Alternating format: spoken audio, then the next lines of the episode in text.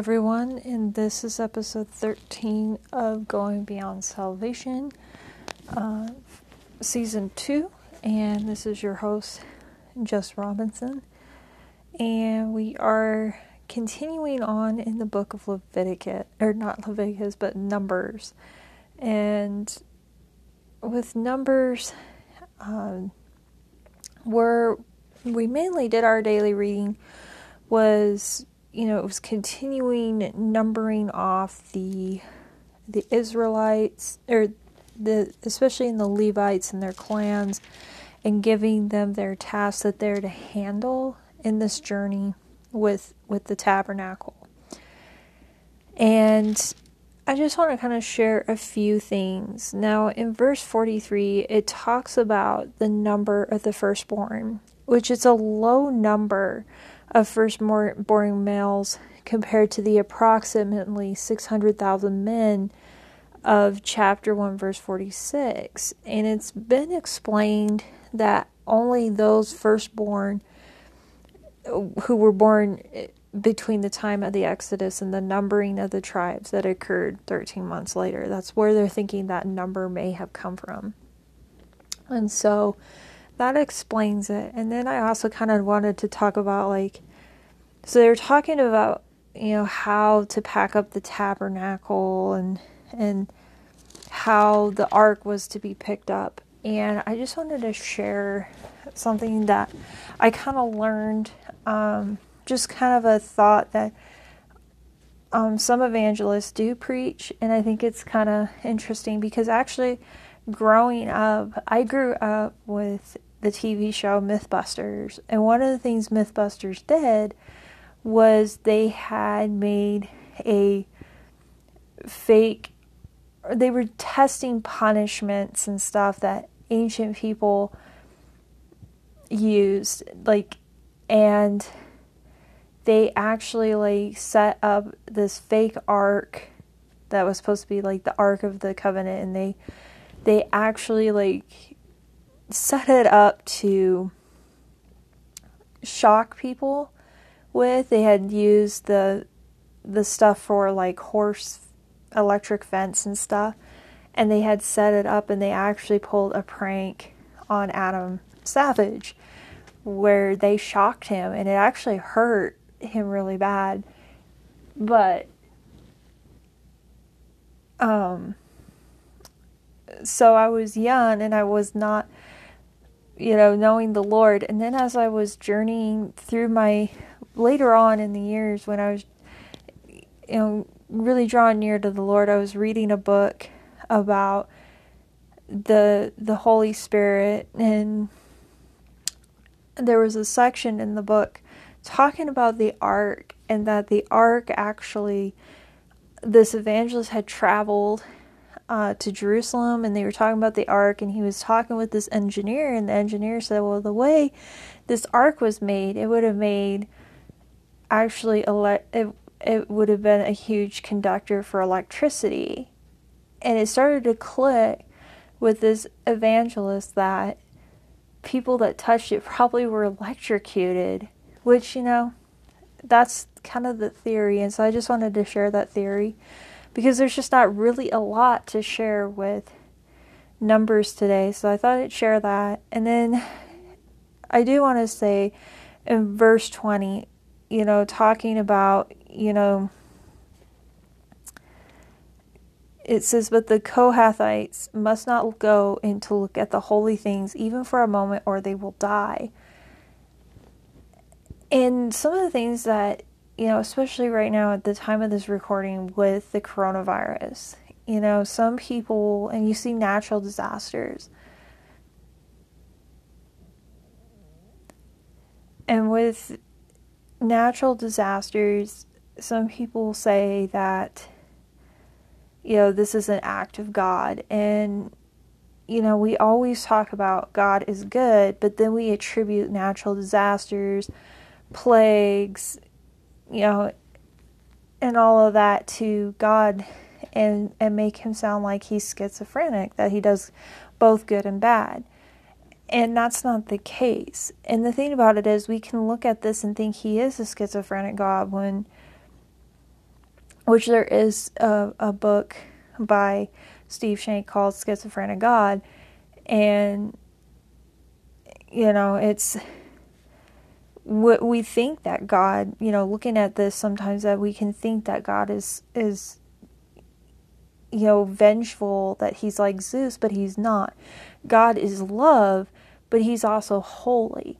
And we have to look at the times and you know, he you know, his holiness in that time, you know, could either destroy or sanctify in that time. But he was teaching that his presence brings blessings if he is obeyed and honored. But when we disregard the Lord and we're sinning and not respecting him, then, you know, it, it can be treated with, with judgment, you know, for irreverence and dishonor. You know, so he was setting boundaries, especially in that time, because you know, Christ had not come yet and hadn't died on the cross. There was still this curtain, and even with the sacrifices and all, there was still this veil where where people couldn't cross because the the animal sacrifices were only temporary.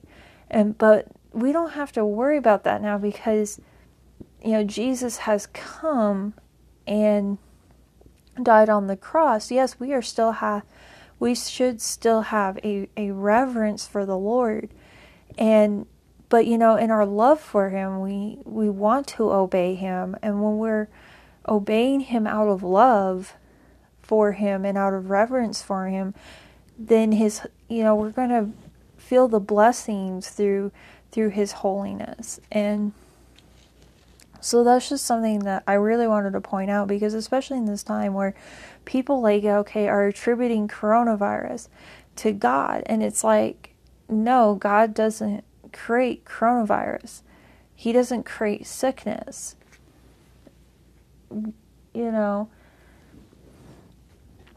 coronavirus was not made by God you know and you know he's our healer you know so he's not going to make sickness you know, we live in, in a fallen world where there's sin and, and sickness. So, yes, there is going to be, you know, there is going to be sickness. There is going to be a plague like coronavirus. But we as as believers can believe, you know, and and and pray and believe that this coronavirus is, is going to leave, that he's going to heal because we stand on that because what the Bible says that he is our healer, that you know when we when we turn and seek his face, he's going to heal our land, especially when we humble ourselves. You know, and and and taking that authority, especially when we're walking in uprightness with the Lord, we can take that authority as believers and you know, especially you know, we'll talk about this more as we get into the New Testament, you know, taking that authority and, and battling spiritually because there are, you know, even with coronavirus, there's more more stuff spiritually going on than what we see. And so it's like we have to be on our knees praying and and and praying scripture because it has such an ultimate authority.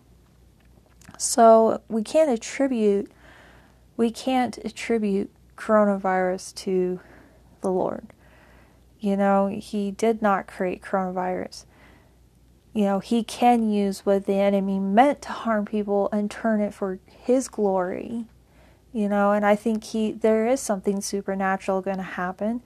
There have been people that have had visions of the coronavirus you know, disappearing, you know, something supernatural happening, and it's happening over Passover, which that's not very long away because it's in April and we're almost there. And so, you know, people attribute coronavirus to to God, but it's not God that made coronavirus. And you know, I just want to say that you know, I think God is going to do something supernaturally that's going to glorify Him and magnify Him. you know, in regards to this virus because there is no vaccine. But God doesn't need a vaccine to to wipe out coronavirus. You know, he Jesus is our healer, and by the blood of Jesus, that virus ha- is nothing. And so, you know, it's like I think he's going to, and I totally believe in my heart he's going to do something supernaturally, and I believe in the end there's it's going to glorify him and magnify him, and a lot of people are going to be coming back to church. A lot of people are going to believe in the Lord through this, and, and so I. That's what I strongly believe. And so there wasn't really that much to to go over for numbers. And so we're going to take a quick break and jump into Psalms.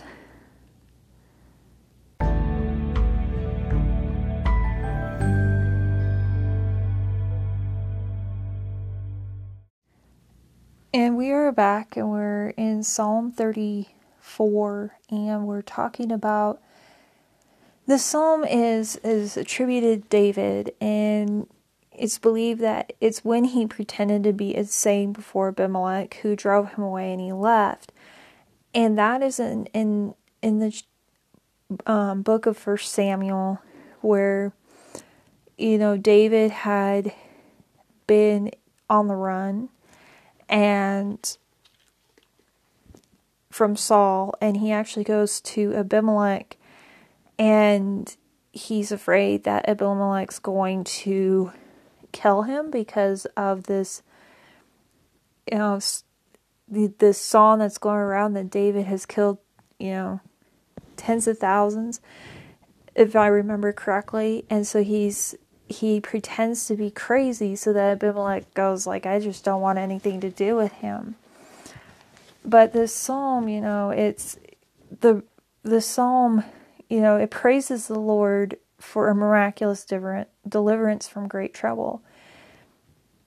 And it's an encouragement to us believers especially when we're afflicted, you know, to believe that we may also know, you know, the goodness of the Lord. We can know that, you know, and uh, there's a song right now from Bethel, and it's called "Goodness of God," and it's like, yes, we're, you know, we're living in the goodness of God all the time, no matter what is going on in our lives, because God never changes. He's always good.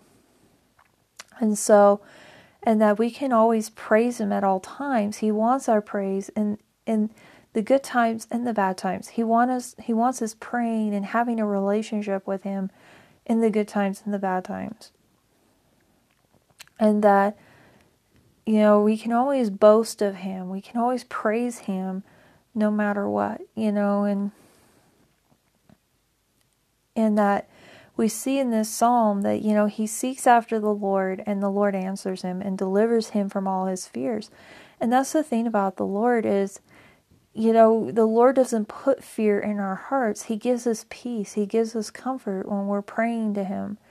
And and that when we look to him and I've had people like write this like comments about me that because I just came back from a women's retreat and some of the comments that I got was that there's there's a glow of the Lord on me and it's like so I think it's true that I think those who really seek him out and really get into his presence there's some there's some kind of radiance around them and that we're never covered with shame because of his presence in our lives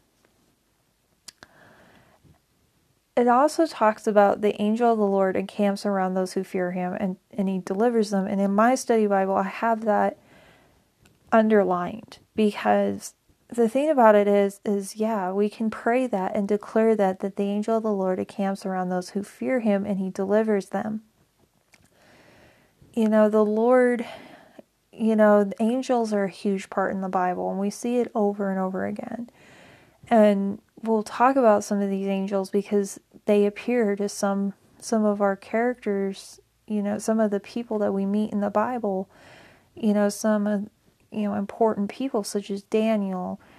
They have all these visions of these angels and or even like Mary in, in the book of Luke, this angel named Gabriel that she that appears to her. And you know, these angels are a huge part of, of the kingdom of God. And, you know, they're not just, you know, we imagine angels as the cute little babies with with wings and harps that we see in cartoons, but they're not that. There's so much more. You know, and I actually took a class on angels.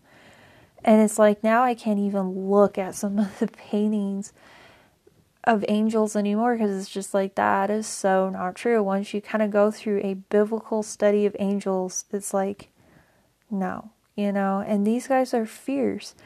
You know, angels are fierce. They are, they're, they're strong. They're like warriors. And, you know, he has appointed, God has appointed his angels to protect and rescue, you know, us from physical and spiritual harm. You know, like I said, I don't know which podcast it was, but I said we're going to be surprised when we get to heaven because the Lord's going to reveal uh, to us how many times that He protected us from harm. And you know, we're going to see the that divine protection and you know, it's going to be these angels that that that are assigned to to protect us. And I know of people that can see angels, that have seen angels.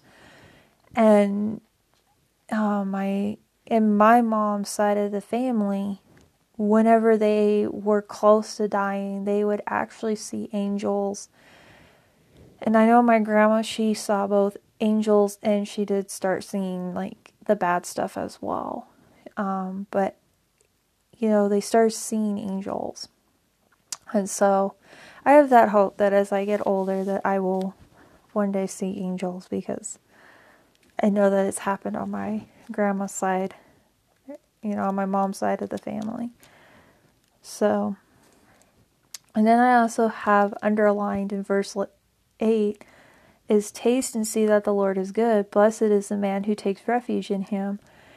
And it's like, it's kind of the opposite because, you know, when you think of food, you look at a plate and you know food and if it doesn't look good you're not going to taste it. But it's opposite with the lord. He wants us to taste him and see that he is good. And you know so we need to taste and see god.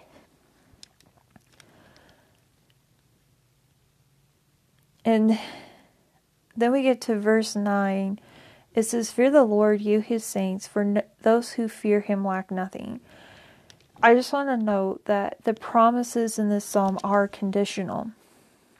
They are reserved only for those who genuinely fear the Lord. You know, when you are in an upright walking with the Lord, you know, we're promised that God's going to deliver us from fear. He's going to save us from trouble. He's going to send angels to camp around us. He's going to supply our needs. He's going to give us abundant life. He's going to hear our prayers. He's going to comfort us comfort us with his presence and redeem us. But it's only if we seek the Lord. You know, we cry out to him, we draw close to him in prayer, we free fear him. We keep our tongues from, from the evil of lying. We remain separate from the evil world. We do good and pursue peace, have contrite hearts, and become his servants. And when you're doing that kind of stuff, you don't have to, because, you know, I was listening to to another evangelist this weekend because you know everything's canceled so due to coronavirus so you're you have all this time to listen to all these these people while I was catching up on crocheting. And it's like we are so repentant minded, which there's nothing wrong with repentance and having a heart where we go, okay, Lord, search me, know me, and and and reveal to me, you know, when I'm out of line, when I'm sinning against you. And that's the great thing is you know, the Lord does. He's so good and, and loving that He does reveal those kind of things to us. But I think, you know, when we tend to overlook, and especially if you're really seeking Him out and really, you know, really having this upright walk with Him, you know, you can have that assurance that we don't need to live in fear, you know, and and that he's going to comfort us and that we can draw close to him.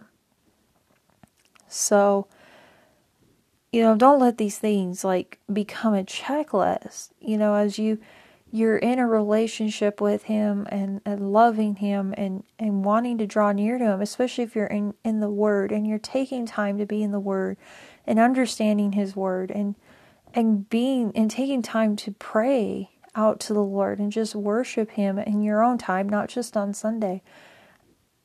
You know, it's it's it's going to develop and and you know, this relationship is going to develop and we can have these assurances and confidence. But I do want to talk about verse 19 of of Psalm 34. And it says, A righteous man may have many troubles, but the Lord delivers him from them all. You know, God promised, you know, in the Old Testament, God is, has promised blessing and prosperity for those who obey his law. Yet, alongside this promise is the reality that the righteous may have troubles. Like I said, we still live in a fallen world.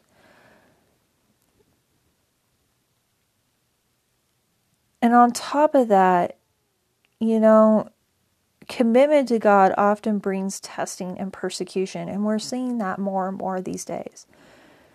You know, like for me, you know, being a reporter, I'm I'm told to bring fear to people, and I'm like I don't want to bring fear to people. Yes, I will give them information about what is going on, but I'm not here to give them fear you know, and I know like I ended up taking a stand in, in one of my Facebook posts last yesterday saying fear is not going to be allowed in my house and I'm not going to share fear with other people in a way.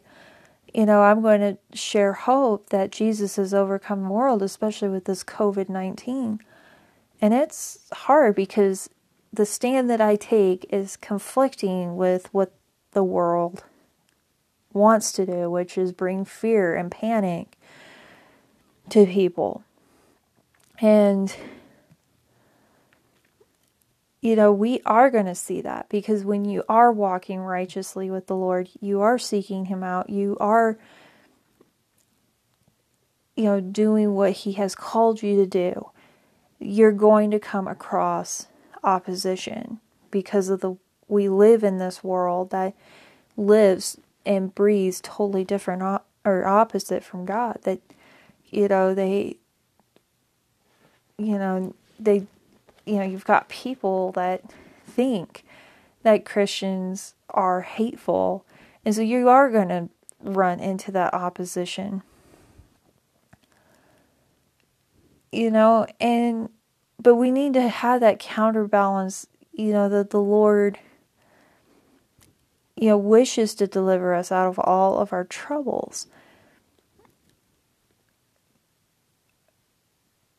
You know, and I think he has, you know, some of these troubles, he wants us, you know, it helps us to grow in our faith. And when we're totally surrendered to him and allowing, giving him purpose, you know, permission to, to use his purpose in, in these times and for him to mold and shape us you know, there there is always a deliverance. You know, these things are for a short time. There's only a time a, a time period for for our trials and tribulations and and inflictions. You know, and he he chooses to, you know, do it by direct supernatural intervention. And for those who are persecuted, sometimes they end up being a martyr, you know, and which, you know, it's not, you know, a loss when they die because they're going to be with the Lord.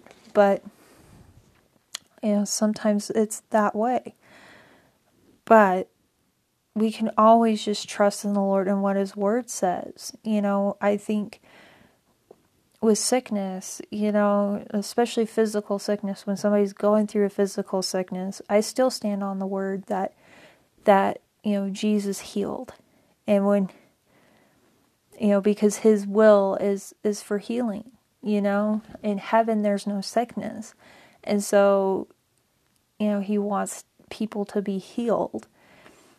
And so, you know, I just stand with physical healing that, you know, and praying that people will be healed and made whole.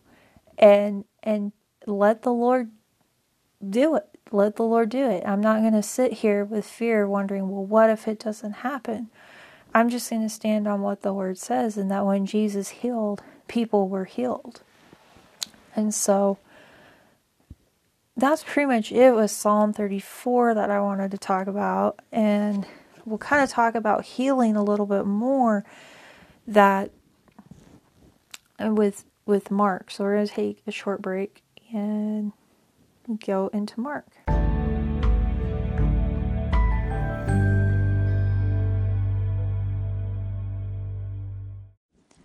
So we're back and we're talking about Mark chapter 8. We're going through the rest of chap- chapter 8. So we're going through the rest of chapter 8. And first off, it talks about the yeast of the Pharisees and Herod. And we're talking about leaven. And it was usually seen for evil or corruption. Or like with leaven, it would puff, puff up. Like when you see with yeast, it puffs up the dough there's this chemical reaction. And so, you know, I like how they said that, you know, some commentaries say it's puffing up the Pharisees and the Sadducees. And then they're also puffing up their believers so that the system is corrupted. And we have to be on guard against, you know, getting puffed up ourselves to where, you know, we accept views of of human ideas, um, um, biblical t- traditions, or secular humanistic type of gospel. You know, it will cause us to to turn against Christ and His Word and go against doctrine, and we don't want to do that. And so that's essentially what did I I wanted to point out in verses 14 through 21 of, of Mark 8. And then there's this healing of a blind man in Beth, Beth, Bethsaida. and there has been debate about why Christ led the blind man outside to pray for him. Um, there has been suggestions that Christ was grieved with the unbelief in, in this city because he ends up cursing the city for its unbelief, as we see in Matthew chapter 11, verses 21 through 22. And I think he refused to heal the man within the city limits as their um, unbelief would hinder the miracle. So we see that Christ spits in the, the man's eyes, and we see that he's only partially cured seeing people that like trees that are walking. And notice that this is the only place in the Gospels where Christ prayed for twice for a healing. And so, you know, when a believer prays and does not receive the full answer, we need to take Christ's example and pray again until the results are evident. And and also, you know, some other commentaries say this is the, you know, a, that there is sometimes gradual healing. And yes, there are some healings that are gradual. You know, there's miracles that where it's instantaneous, an instantaneous healing, but there's also gradual healings as well. So I've heard of that in in those in in commentaries. Um we see that he, you know, tells the man not to say anything. And the thing about it is is people would know he was blind and and cured. And they would immediately ask him what happened and he would tell them Christ healed healed them. And like I've I've said over and over, I think it's because you know, some commentaries think is, you know, that the Pharisees were seeking to kill Christ and he was just moving from place to place. Some, and I stand kind of on a Pentecostal Assembly of God thing, that they were to present themselves. Um, just as we believers, you know, when somebody's healed, we say go and get verification from the doctor that you're healed. And we've talked about that in past podcasts, so I won't totally emphasize this. And then we go into G- or Peter's confession of the Christ, and we've talked about that a little bit. And I'm just looking in my notes. You know, at the time,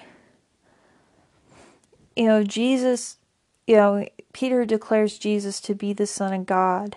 And they're talking about the rock foundational truth that would build the church was not Peter, but the fact that Christ is the Son of God. So that's the, the fact is that Christ is the Son of God. That's the truth. And as instantly as as Peter, you know, makes a revelation, you know, that Jesus is the Son of God, and he was informed that his revelation of Christ as God's Son was from the Father in heaven. But we see how quickly Peter speaks out of turn and against the will of God by rebuking Christ, saying he would not die. And then Christ rebukes Peter, saying, Get the, thee behind me, Satan. And it just demonstrates how we believers in our walk with God you know, we can be speaking the truth one minute and then sometime later we're going to be in error, you know, by wrong thinking or going against the will of God. We could be walking with God, and I've caught this and I've caught myself recently, you know, saying, okay, I'm standing on this, but I'm not. I turn around and, and do totally opposite, you know, and I go against the, the Lord's will. And so I've had to catch myself in that area, you know, that I'm not going to go against the Lord's will. And then he also talks about taking up one's cross. It means to bear the reproach and persecution that comes with being a believer. You know, and and we've talked about that with with Psalm 34 that sometimes you know, we're going to have persecution because we're going to come across that opposition when we're walking in the Lord. And I think, you know, we have to do what you know, did Christ run away when, you know, persecution came? No. You know, he continued to do what was right, and he even went to the cross and died on the cross for our sins. You know, he he continued to do what he was supposed to do. You know, he could have called a legion of angels to come and save him, but he didn't. And so you know, he continued on, and we'll see with the disciples in the book of Acts that they don't run from persecution once they're filled with the Holy Spirit. They actually pray and say, you know, give us the courage to to continue to do what is right.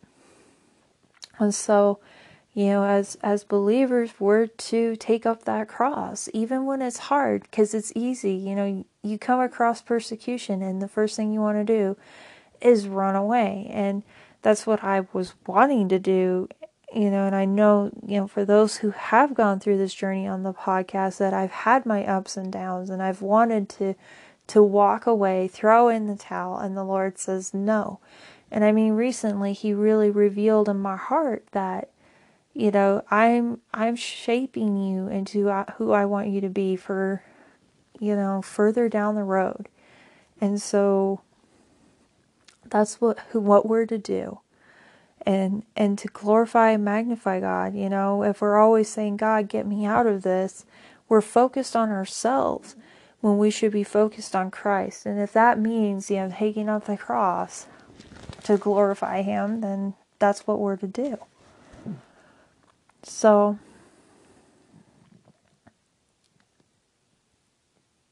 you know, and we're we're in a lifelong battle, you know, crucifying our own sinful desires, you know.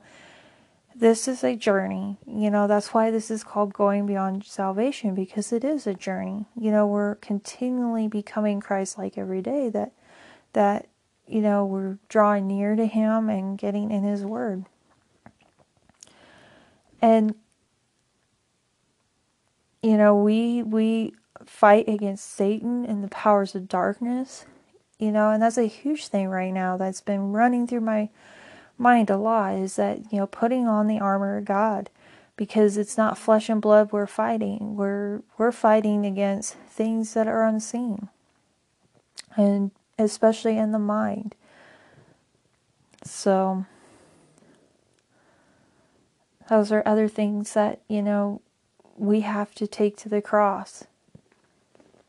And so but you know, just as Paul said, we're we're to take up the armor of God and you know put it on. It means this, and I've gotten to the point in my life that I physically put on the armor of God every morning that I'm getting ready. It's physically putting on that armor and and being prepared for my day.